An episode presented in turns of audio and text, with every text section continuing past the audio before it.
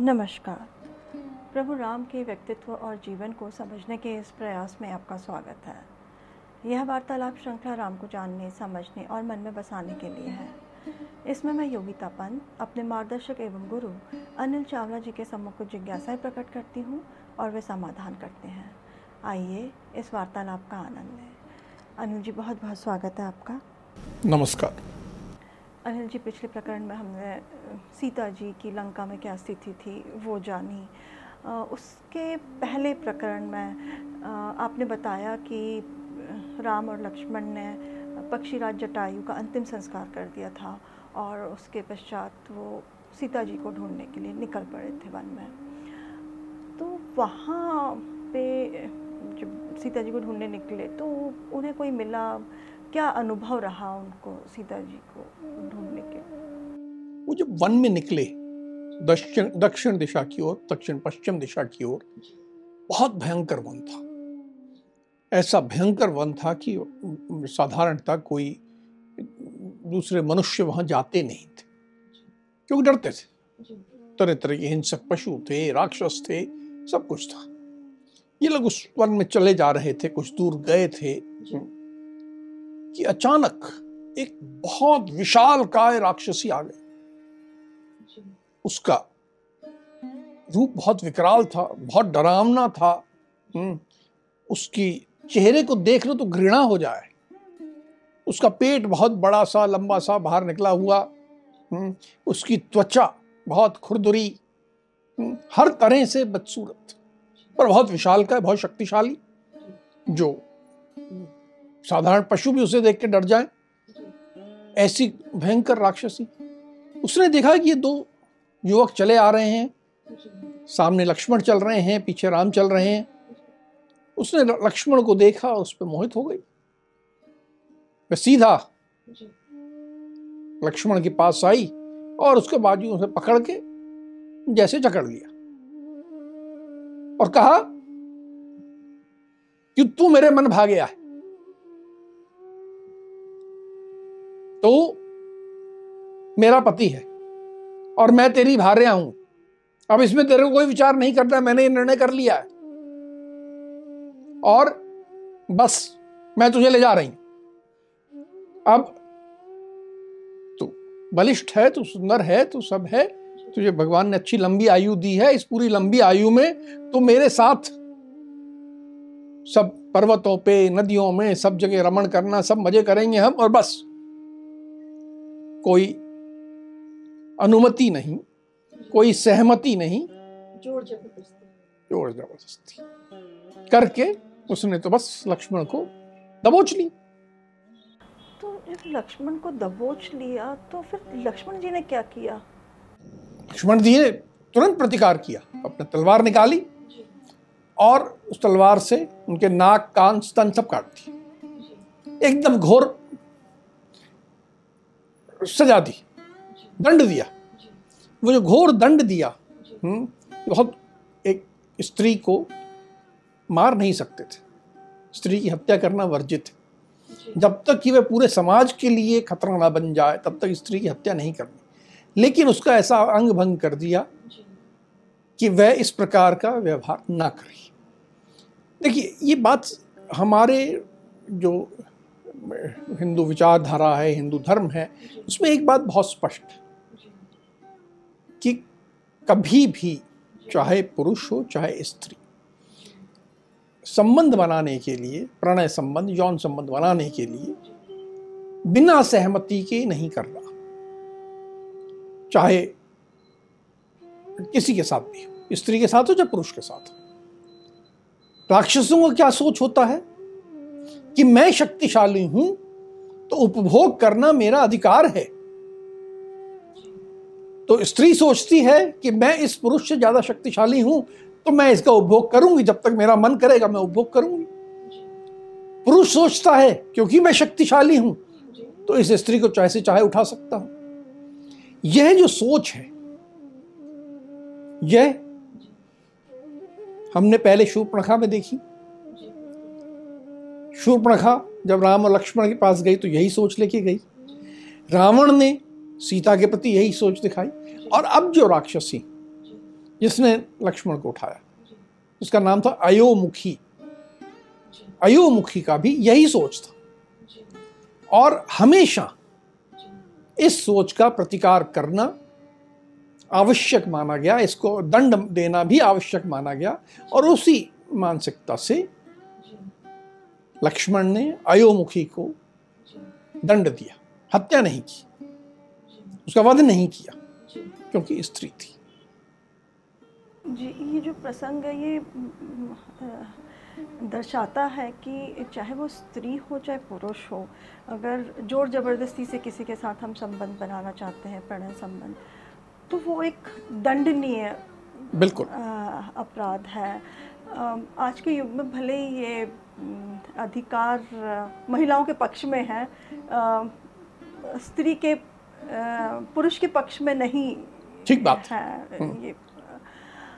अब अयोमुखी का सा, से सामना हो गया दोनों भाइयों का तो उसके बाद इन्हें कोई राक्षस से सामना हुआ है दोनों भाई हाँ। अब एक थोड़ा आगे चले तो लक्ष्मण बोले कि भ्राता मुझे कुछ शकुन ठीक नहीं लग रहे। बड़े अपशकुन लग रहे हैं मेरी आँख फड़क रही है लेकिन ये बड़ा मिश्रित मामला है। मुझे एक और तो अपशकुन दिख रहे हैं पर साथ साथ अच्छे शकुन भी मिल रहे हैं। कि कुछ बुरा होगा और कुछ अच्छा भी होगा। ये मुझे समझ में नहीं आ रहा क्या हो रहा है। ये अभी ये दोनों भ्राता ऐसे बात कर ही रहे थे। कि अचानक बहुत ज़ोर का जैसे आवाज़ हुई पूरा जंगल गूंजने लगा और फिर ऐसे लगने लगा जैसे कोई आंधी आ रही है। सब तरफ़ एक तूफ़ान सा आ गया। ये भाई कुछ समझ पाते कि हो क्या रहा है? पूरा जंगल ऐसा गूंज रहा है इतना ज़्यादा हवा चल रही है आंधी चल रही है।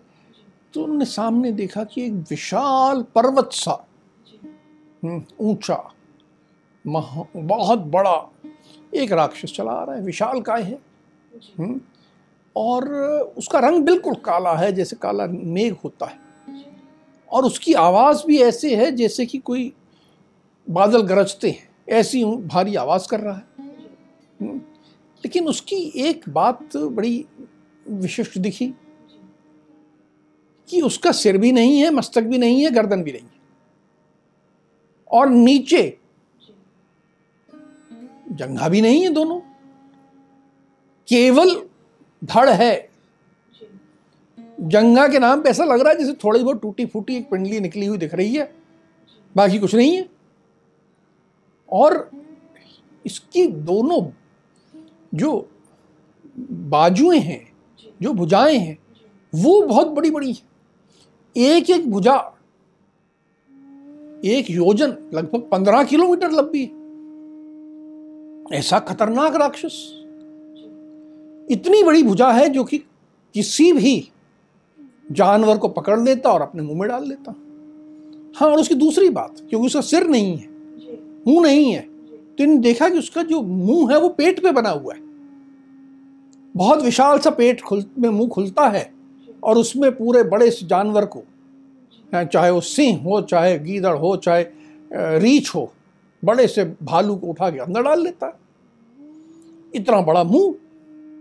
और मस्तक नहीं है लेकिन उसका ललाट जो है वो छाती पे है। और वहाँ पर केवल एक आँख बनी हुई है, बहुत बड़ी सी आँख है। और बहुत विकराल, भयानक, ऐसा जानवर। ऐसा राक्षस, जो किसी को भी पक्षी उड़ते को भी पकड़ ले और मुँह में डाल ले। मतलब मुँह यानी सीधा पेट में डाल ले। ये लोग समझ पाए कि क्या हो रहा है, कि कैसा जीव हमारे सामने आ गया। उसकी दोनों विशाल बाजुओं ने दोनों भाइयों को जकड़ लिया। अभी समझ ही नहीं आया कि क्या हुआ ये। ये कैसा जीव है। और दोनों को पकड़ दिया तो ये जो दोनों भाइयों को राम लक्ष्मण को पकड़ लिया तो उसके दोनों भाइयों ने क्या किया? अब जब दोनों भाइयों को पकड़ लिया तो राम तो स्थिर रहे। उन्हें धैर्य रहा, उन्होंने कहा, जरा मैं समझू क्या है। लक्ष्मण घबरा गए। दुखी हो गए, व्यथित हो गए। उन्हें लगा कि इतना पहाड़ सा राक्षस, हम इसके सामने कुछ नहीं कर पाएँगे। उन्होंने अपने भ्राता राम से कहा कि, हे भ्राता ये तो इसके सामने हम नहीं लड़ पाएँगे।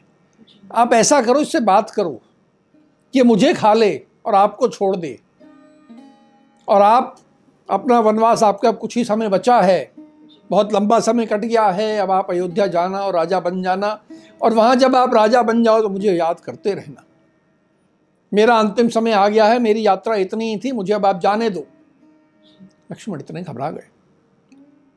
उनकी जैसे हिम्मत टूट गई और लगा कि अब तो कुछ नहीं हो सकता। राम ने उन्हें कहा, हे लक्ष्मण तुझ जैसे शूरवीर को ऐसी बातें करना शोभा नहीं देता। ऐसी बातें मत करो। कुछ ना कुछ हम रास्ता निकालेंगे। जरा स्थिर रहो। इतने में जो राक्षस था, क्योंकि उसका केवल धड़ था उसे कबंध कहा जाता था। कबंध का मतलब होता है धड़। तो उस कबंध ने कहा कि तुम दोनों कौन हो? और तुम समझ नहीं रहे हो कि मैंने तुम्हें पकड़ लिया और तुम मेरे भोजन हो। खड़े क्यों हो? आओ मेरे मुख में आ जाओ। मेरी भूख मिटाओ। इस तरह वो राक्षस इनसे बात कर रहा है। अब तक राम कुछ और स्थिर हुए। उन्होंने लक्ष्मण से कहा कि लक्ष्मण, ये काल का प्रभाव है। हम इस परिस्थिति में पड़े हैं।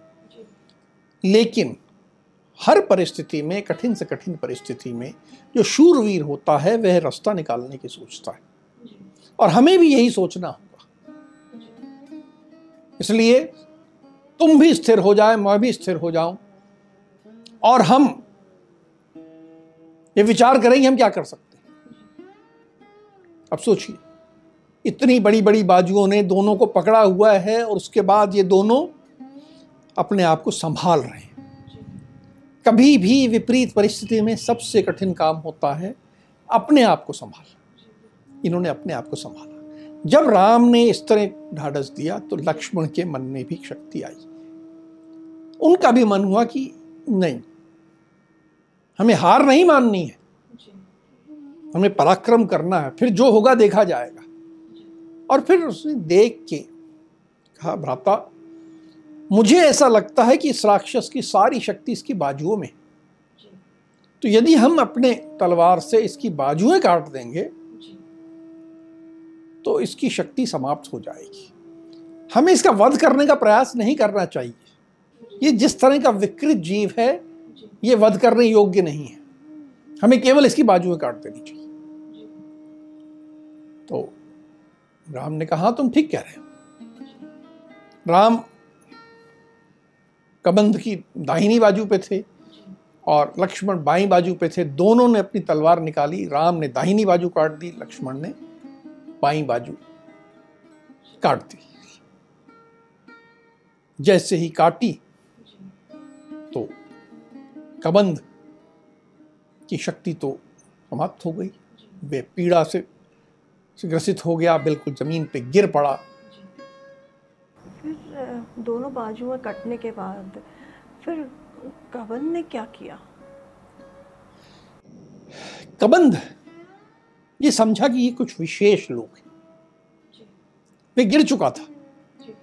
अभी तक कबंध की स्थिति ये थी कि वह सदा वह सदा जीतता रहता था। वह जिसको चाहता था मार लेता था। उसके सामने रुकने की शक्ति किसी में नहीं थी।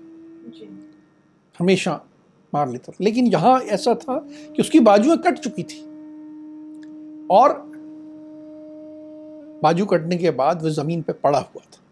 तो उसने बहुत दीन वाणी में अब कहा कि तुम दोनों कौन हो? मुझे अपना परिचय दो। मैं जानना चाहता हूँ कि तुम कौन हो। मुझे बताओ तो सही। हम्म, तुम कौन हो? अब लक्ष्मण ने कहा कि ये जो मेरे साथ हैं ये एक श्वाकु कुल के। एक महाराज हुए हैं महाराज दशरथ। उनके बड़े बेटे हैं, इनका नाम राम है और मैं, इनका छोटा भाई हूँ, लक्ष्मण, मेरा बस इतना ही परिचय है। हमारे परिवार में माता के की ने कुछ बातें कही, कुछ हमारे पिता से वचन लिए थे, जिसके कारण इनका राज्याभिषेक हो रहा था, पर राज्याभिषेक छोड़ के इन्हें वन में आना पड़ा है। और वन में आने के बाद इनके साथ इनकी पत्नी भी थी, जिसका अपहरण एक राक्षस ने कर लिया है। और, हम नहीं जानते वो राक्षस कौन है, कहाँ रहता है, क्या उसका परिचय है। हमें केवल उसका नाम मालूम है, बाकी हमें उस राक्षस के बारे में कुछ नहीं मालूम। और हम लोग ढूँढने निकले हैं कि वो राक्षस, जिसका नाम रावण है, वो कहाँ है। हम उसको ढूँढने के लिए निकले होंगे। तुम कौन हो? तुमने हमारे से परिचय मांगा तो हमने दे दिया। अब तुम बताओ तुम कौन हो? तुम वन में इस तरह का क्रूर कर्म क्यों करते हो? तो जब लक्ष्मण ने कबंद का परिचय पूछा तो फिर कबंद ने किस तरह से बताया अपने बारे में? बड़े आश्चर्य की बात।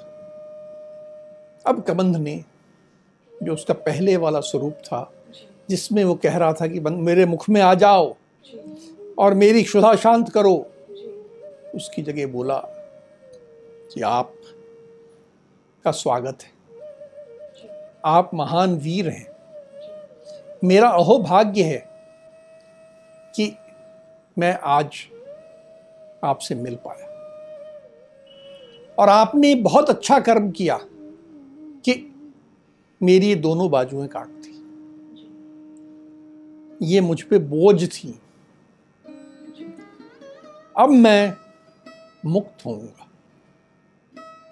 आपने जो किया है बहुत अच्छा किया है। और आपने मेरा परिचय पूछा है तो मैं वो भी आपको बताता हूँ। पूर्व काल में हम्म, एक समय था जबकि मैं बहुत सुंदर था। आप पूर्व काल मतलब पहले जन्म से राक्षस की बात चल रही है। ये उसके पहले जन्म की बात नहीं है। ठीक है? वो कह रहा है कि मैं पूर्व काल में एक समय था जबकि मैं बहुत सुंदर था मेरा रूप बहुत महान था मेरा बल पराक्रम बहुत चर्चित था तीनों लोकों में मैं विख्यात था। हम्म, मैं हर तरह से संपन्न था। मेरी सुंदरता मेरा तंत्र इतना सुंदर था कि सूर्य चंद्रमा और इंद्र के समान सुंदर था मैं। लेकिन मुझमें एक बुरी आदत थी। कि मुझे बड़ा मज़ा आता था कि मैं अपना रूप बदल के राक्षस का रूप धर के लोगों को डराऊं। केवल डराता था। कोई राक्षस नहीं था ये। दैवी व्यक्ति था। लेकिन राक्षस का रूप धर के डराने में मुझे मज़ा आता। एक बार की बात है कि मैं जंगल में राक्षस का रूप धर के घूम रहा था।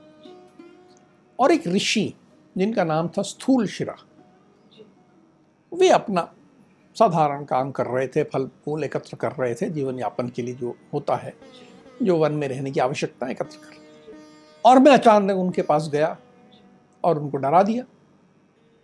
वे बहुत डर गए। तो जब डर गए तो मैं हंसने लगा। मुझे तो मज़ा आ रहा था। तो उन्होंने मुझे श्राप दिया कि ये जो तुमने घृणित निंदित रूप बनाया है यही तुम्हारा रूप हो जाए। इसी रूप में तुम जीवन जियो। तुम राक्षस का रूप धर के घूमते हो तब तुम राक्षस ही बन जाओ। ऐसा श्राप दे दिया मुझे। अब ऐसा श्राप दे दिया मैं घबरा गया। मैंने कहा, हे भगवान, आप कैसा श्राप दे रहे हो? इस श्राप का अंत कब होगा? मैं तो इतना सुंदर शरीर, सब कुछ है, लेकिन मैं तो केवल मज़े कर रहा था। मैं तो कोई, आपको खाने का मेरा विचार नहीं है। आपको, मैं कष्ट भी नहीं पहुंचाना चाहता था। मैं तो अपने मज़े कर रहा था। और आप मुझे ऐसा भयंकर श्राप दे दिया, इसका अंत कब होगा? तो ऋषि को मुझ पर दया आ गई। और उन्होंने उसका अंत भी बता दिया मुझे। बोला, उसका अंत तब होगा जब राम और लक्ष्मण आके तेरी भुजाएँ काटेंगे और तुझे जला देंगे। जब तुझे जला देंगे तो तेरा ये जो निंदित रूप है तभी समाप्त होगा। ये बात ऋषि ने उसी क्षण कह दी। और इस प्रकार मैं राक्षस बना एक अच्छे व्यक्ति से राक्षस बन गया। देखिए एक यहाँ एक संदेश बहुत बड़ा है। कभी कभी हम लोग थोड़ा मज़ा करने के लिए जी। कुछ ना कुछ गलत काम अरे कुछ नहीं होगा थोड़ी मस्ती कर लेते पर निंदित कर्म जो है गलत काम जो है तात्कालिक मज़े के लिए नहीं करना चाहिए। हाँ, जब जवान होते हैं हम तब अक्सर इस तरह की कुछ हरकत करते हैं। ऐसा नहीं करना। जो निंदित है जो गलत है जो अधर्म कार्य है। वे ऐसे नहीं करना तो ये राक्षस रूप से ये कबंध वाला जो रूप है वो कैसे हुआ हाँ राक्षस भी विशाल होता है लेकिन उसके हाथ पाँव होते हैं सब कुछ होता है जी। तो ये कबंध ने कहा कि मैंने जब ऋषि ने मुझे ऐसा श्राप दे दिया मैं राक्षस बन गया तो मैंने बहुत लंबे समय तक तपस्या की।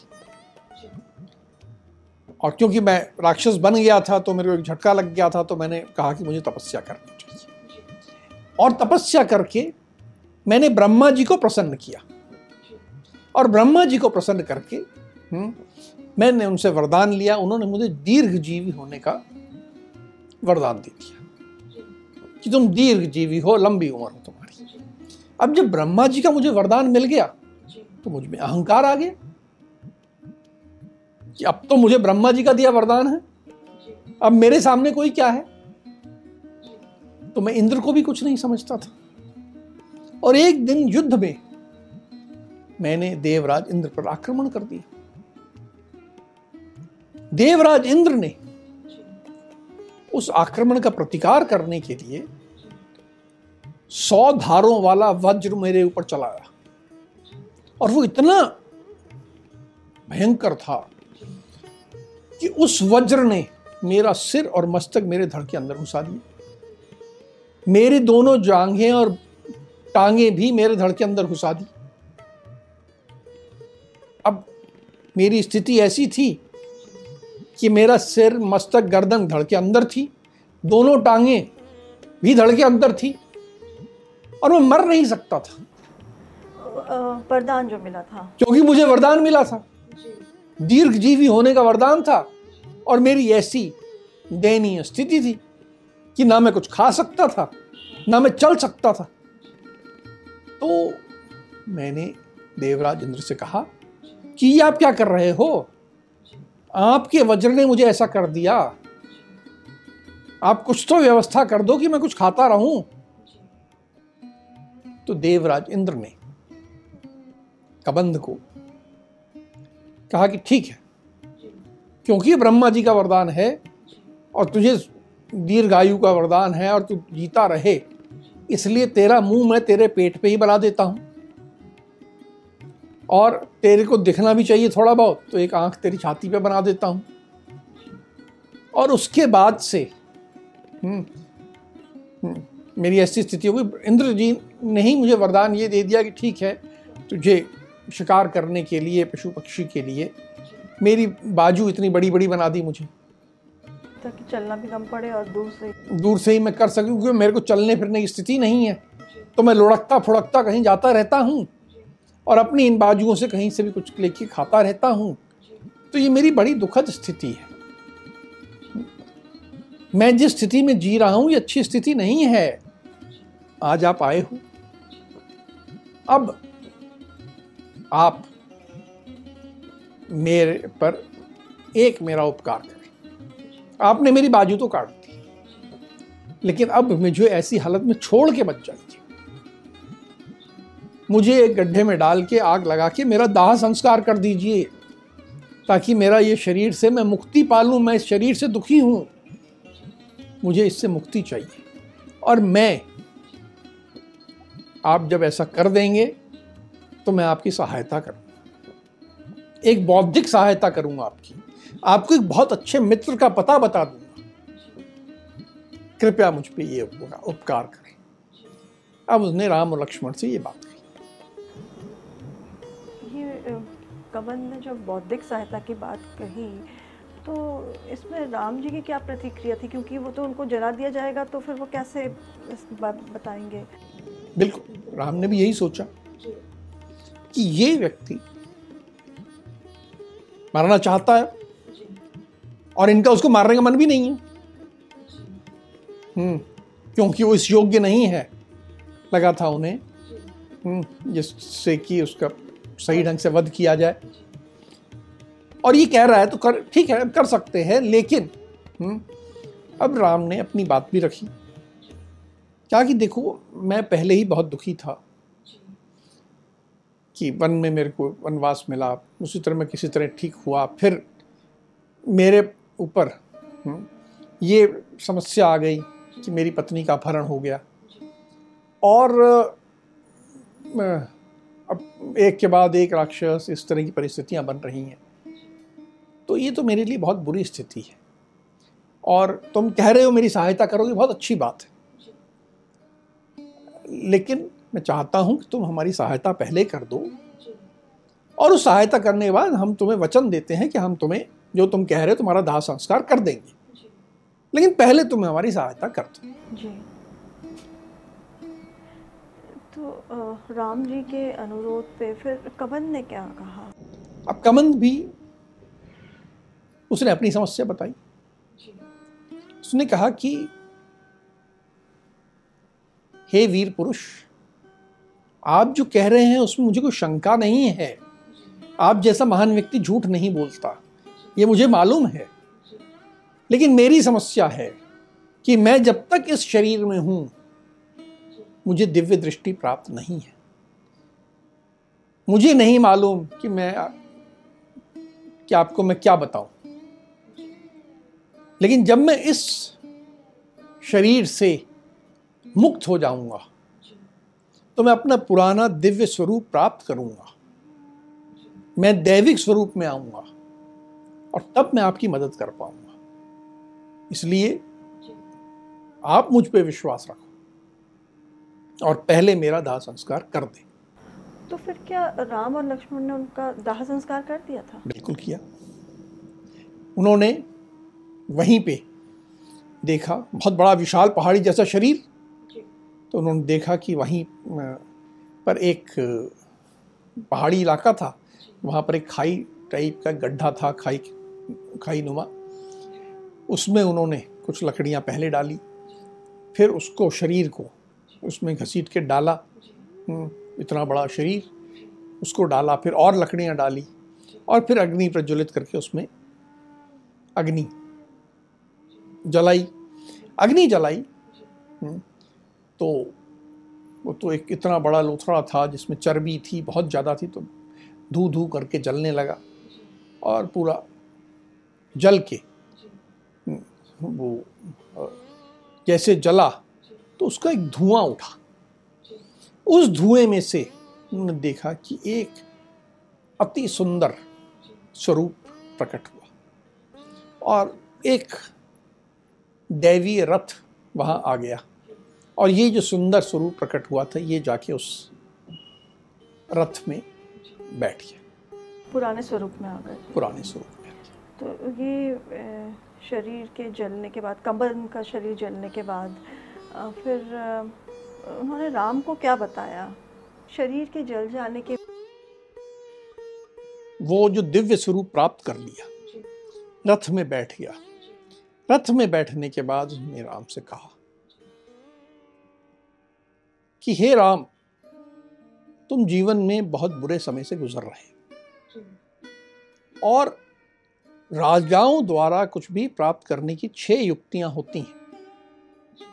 उसमें एक युक्ति का तुम्हें उपयोग करना चाहिए। और वे युक्ति का नाम है समाश्रय।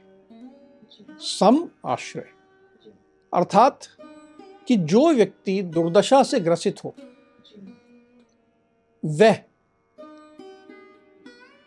मदद लेने जाए तो उसी व्यक्ति से मदद ले सकता है जो। खुद दुर्दशा से ग्रसित हो। जो। दुर्दशा से ग्रसित है वो यदि ऐसे व्यक्ति के पास जाता है जो कि बहुत अच्छे समय से गुजर रहा है तो वो ऐसे व्यक्ति की मदद नहीं करता। यानी आपका बुरा समय आ गुजर है तो आप ऐसे व्यक्ति के पास जाइए जिसका भी बुरा समय चल रहा हो। वही आपकी मदद करेगा उसने पहला सिद्धांत उन्हें ये बताया कि आपको ऐसे व्यक्ति से ही मदद मिलेगी। और ऐसा व्यक्ति मुझे एक मालूम है जो आपकी मदद कर सकता है।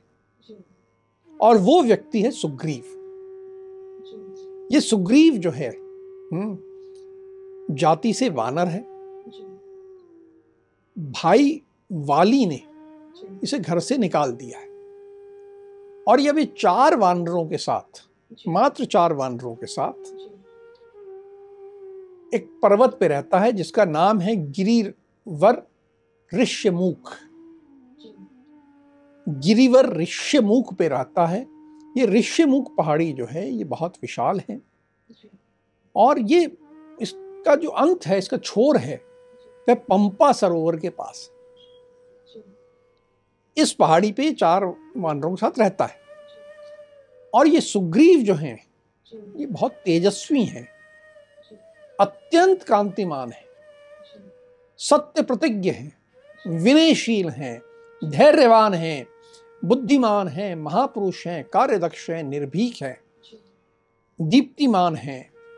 महान बल और पराक्रम से संपन्न है। अर्थात उनके इतने गुण हैं। उन्हें सूर्य का और पुत्र भी कहा जाता है। कि साक्षात सूर्य के पुत्र माना जाता है सुग्रीव को। आप उनके पास जाओ और उनसे मित्रता करो और केवल साधारण मित्रता मत करना। अग्नि को साक्षी रख के मित्रता का बंधन पक्का कर लेना। कि हाँ हम अग्नि को साक्षी रख के कहते हैं कि हम एक दूसरे से कभी द्रोह नहीं करेंगे। और वो जब आप कर लो उसके बाद जीवन में कुछ भी हो जाए आप अपने मित्र का कभी अपमान मत करना। सुग्रीव जो आपका मित्र है उसका अपमान मत करना। और सुग्रीव भी आपको मित्र बना लेंगे क्योंकि वे भी दुखी हैं। उनको वाली ने घर से निकाल दिया है वो पहले राजा थे अब राजा नहीं रह गए हैं। कितनी ज्ञानवर्धक बात बता हाँ कि जाओ और उनको मित्रता करो। वे भी सहायक ढूंढ रहे हैं। वे ऐसा व्यक्ति ढूंढ रहे हैं जो उनको वाली से युद्ध करने में मदद करे। तो आप जाओगे तो आप उनकी सहायता कर दोगे। वे आपकी सहायता कर देंगे। और वो साधारण व्यक्ति नहीं है। बहुत विलक्षण है। पूरे विश्व में राक्षसों के जितने स्थान हैं, वे उन सबको जानते हैं। हर राक्षस के रहने के स्थान को वे जानते हैं और उनके पास जो वानर हैं वो इतने शक्तिशाली हैं कि वो सीता को दुनिया के किसी भी कोने में हो ढूंढ लाएँगे पाताल में हो तो भी ढूंढ लाएँगे। और उनके साथ के वानर और सुग्रीव मिलके दुनिया का कोई भी कितना भी बड़ा राक्षस हो उसको पराजित करने की शक्ति रखते हैं। तो आपका उनसे मित्रता करना बहुत उपयुक्त होगा। आप जाइए उनसे मित्रता करिए और फिर ये सुग्रीव आपकी मदद करेंगे सीता को ढूंढ लाएँगे अपने वानर भेजेंगे सब कर लेंगे।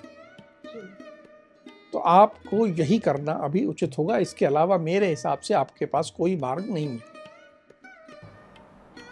जी। तो कबन ने कुछ और भी बताया राम जी को? हाँ। केवल ये नहीं बताया कि आपको पंपा सरोवर जाना है, ऋष्यमुख पर्वत पे जाना है, उसने पूरा रास्ता बताया कि आपको जाने के लिए पहले यहाँ जाओ, ऐसे जाओ, वहाँ आपको ऐसे पेड़ मिलेंगे, ऐसे मिलेंगे ताकि आप बिल्कुल सुरक्षित पहुँच जाओ। फिर जब आप पहुँचोगे ऋष्यमुख पर्वत के पास तो आपको पंपा सरोवर मिलेगा। पंपा सरोवर में इस तरह के वानर हैं, इस तरह का वनस्पतियाँ हैं, इस तरह के फल फूल हैं। और वहीं पर मतंग ऋषि का आश्रम है। पहले वहाँ बहुत ऋषि रहते थे। अब तो सब ऋषि इधर उधर जा चुके हैं। पर वहाँ अभी भी एक स्त्री है जो ऋषियों द्वारा भी सम्मानित है बहुत सिद्ध स्त्री है। हम्म, वो सिद्ध स्त्री है शबरी। बहुत वृद्ध हो गई है।